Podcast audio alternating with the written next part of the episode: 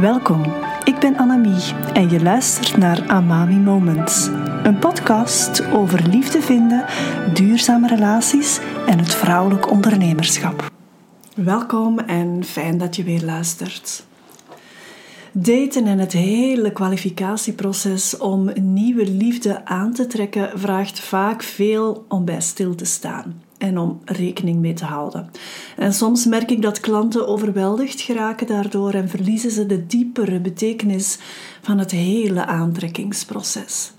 En ik wil in deze aflevering een beetje orde in de chaos brengen door de essentie op te lijsten. En ik geef jou een aantal handvaten, een aantal vragen die je kan stellen, waardoor je ja, voor jezelf veel beter weet waar je staat.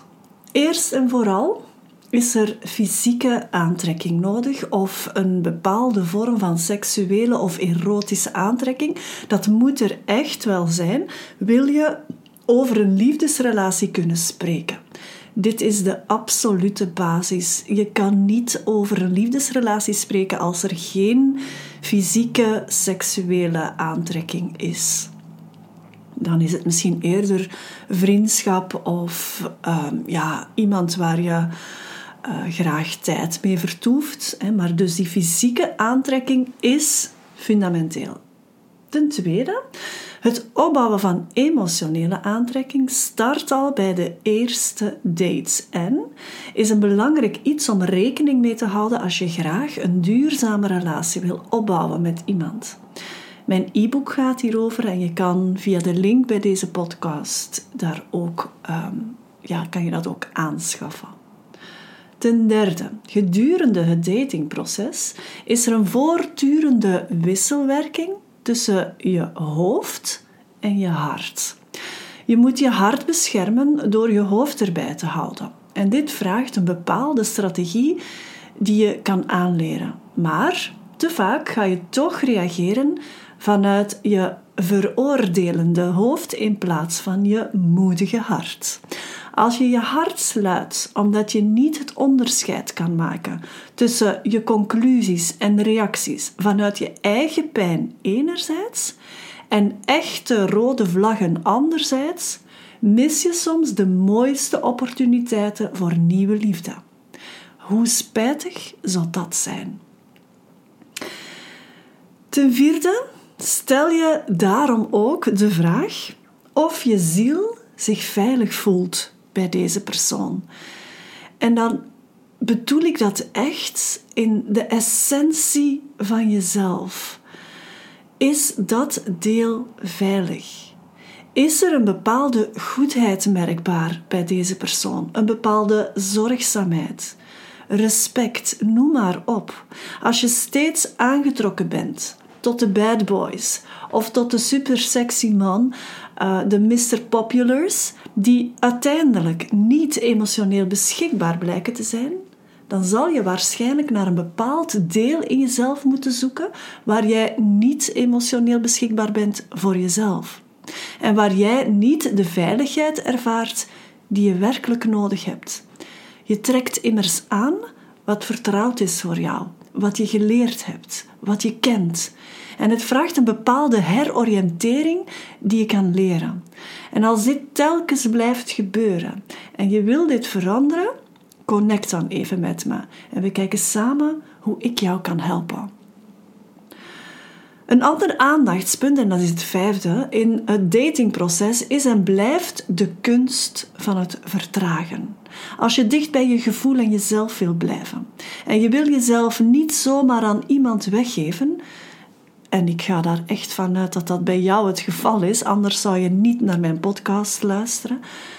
Vertragen is zo behulpzaam in dit proces en het helpt om je enthousiasme te eren in plaats van het te verpletteren, waardoor je op een hoogwaardige manier gaat uitzoeken of deze persoon een goede match is voor jou. En met een hoogwaardige manier bedoel ik dat je dat vanuit diep zelfrespect doet. Het is een subtiele dans tussen je eigen aantrekkingspatronen kennen die je misschien vroeger niet ver uh, gebracht hebben en nieuwe kansen creëren om iemand echt dieper te leren kennen. Een belangrijke vraag op dit niveau is: ben je in staat om iemand te zeggen wat jij echt nodig hebt? Of beslis je om dat toch maar niet te doen om een bepaalde reden? Vraag jezelf dan af waarom je dat niet doet. En dit is het verschil tussen reageren vanuit een veroordelend hoofd, waardoor je iets niet gaat doen om toch maar in die relatie te kunnen blijven of toch maar ja, je angst toe te dekken bijvoorbeeld, en een moedig hart. Een veroordelend hoofd komt vaak vanuit oude pijn of patronen in jezelf. Als je een goede man aan het daten bent, maar je ergert je bijvoorbeeld aan één aspect en je gaat daarom het kind met het badwater weggooien, dan verlies je mogelijk een fijne relatie. Maar als jij met een moedig hart aan die persoon meegeeft wat jij nodig hebt, wat belangrijk is voor jou, of hoe jij het ervaart, en je kan dat echt vanuit jezelf tegen die persoon zeggen, dus zonder verwijtend te zijn, dan bestaat er een kans dat dit ofwel super verdiepend gaat werken, of dat die persoon dit misschien persoonlijk gaat nemen en daarvan wegloopt. Omdat het confronterend is, bijvoorbeeld. Vandaar die vraag of je met een moedig hart kan reageren of net niet. Voorbeelden zijn bijvoorbeeld dat je zegt: hey, dit kwetste me wel een beetje, want ik heb dit zus of zo ervaren en ik vind het belangrijk dat je dat weet. Of ik vind jou echt heel leuk en ik ben heel graag bij jou, maar ik merk dat je heel open bent over hoe jij de dingen ziet, maar dat je weinig interesse toont naar hoe dat voor mij is. En het is voor mij belangrijk dat er toch wat evenwaardigheid is om elkaar echt goed te leren kennen. Hoe ervaar jij dat? En dat zijn twee manieren, twee voorbeelden eigenlijk, hoe je met een moedig hart jouw grens, jouw verlangens, jouw verwachtingen kan duidelijk maken. Natuurlijk ga ik er hiervan uit dat je stelselmatig ontdekt dat dit een goede man is. Dat je, die, dat je die niet gaat op een eerste date al afrekenen omdat hij misschien zo zenuwachtig is dat hij ja, wat te veel aan het babbelen was, of aan het praten was. Dus maak daar een onderscheid in. Maar de belangrijkste vraag is dus eerder die die je naar jezelf moet stellen. Wat houd je tegen om met een moedig hart te spreken?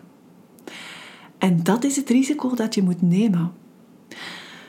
Een volgend aspect is wat jou ook kan helpen om een, is om een analyse te maken van vroegere relaties bijvoorbeeld, waar je gaat kijken naar kwaliteiten van mannen waarmee het fout liep. En welke gemeenschappelijke factor hebben die, zodat je je eigen patronen in dat aantrekkingsproces leert kennen. Hier kan je oog voor leren krijgen, waardoor je sneller iemand loslaat die ook die eigenschappen heeft. Want dat is een rode vlag voor jou. Je kan leren voelen wanneer iets niet goed is. En ik begrijp dat dit een heel subtiele dans is tussen je hoofd en je hart. En hoe beter je jezelf hierin kent en herkent, hoe mooier en hoe vlotter dat dansen zal verlopen. Ik herhaal even, dus er zijn zes puntjes. Het eerste is uiteraard die fysieke aantrekking. Ten tweede het installeren van emotionele aantrekking. Ten derde is ehm, kijken naar ja, uh, het, uh, de wisselwerking tussen je hoofd en je hart. Ik moest al even nadenken. Hè.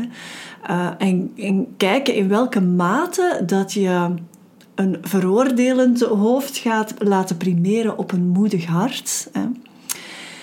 Ten vierde is je de vraag stellen of je ziel zich veilig voelt bij deze persoon. Dat is nog iets anders dan voel ik me veilig bij deze persoon. Het gaat hier echt over een diepere laag van jezelf.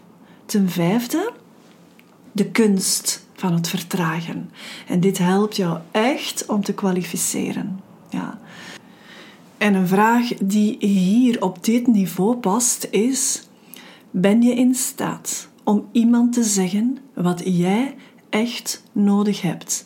En als dat niet het geval is, stel je dan de vraag waarom dat niet lukt. En dit zijn heel belangrijke kapstokken voor jou. Vragen die jou enerzijds iets over die ontluikende relatie kunnen vertellen, maar anderzijds ook echt over jezelf en waar jij staat. En het laatste punt was dat je een analyse kan maken van vroegere relaties, waar je gaat kijken naar aantrekkingspatronen. Welke mannen trek je aan of heb je aangetrokken waarbij het niet goed verliep en wat is daar de gemeenschappelijke factor? Als je dat dan tegenkomt in jouw huidige datingprocessen, in jouw huidige dates, dan kan je al meteen de stap zetten om die persoon los te laten. Wil jij hier hulp bij? Check dan zeker mijn aanbod.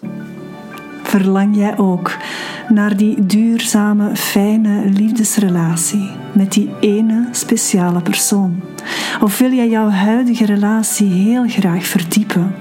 Neem dan vrijblijvend contact met me op via de link bij deze podcast en ontdek wat ik voor jou kan betekenen.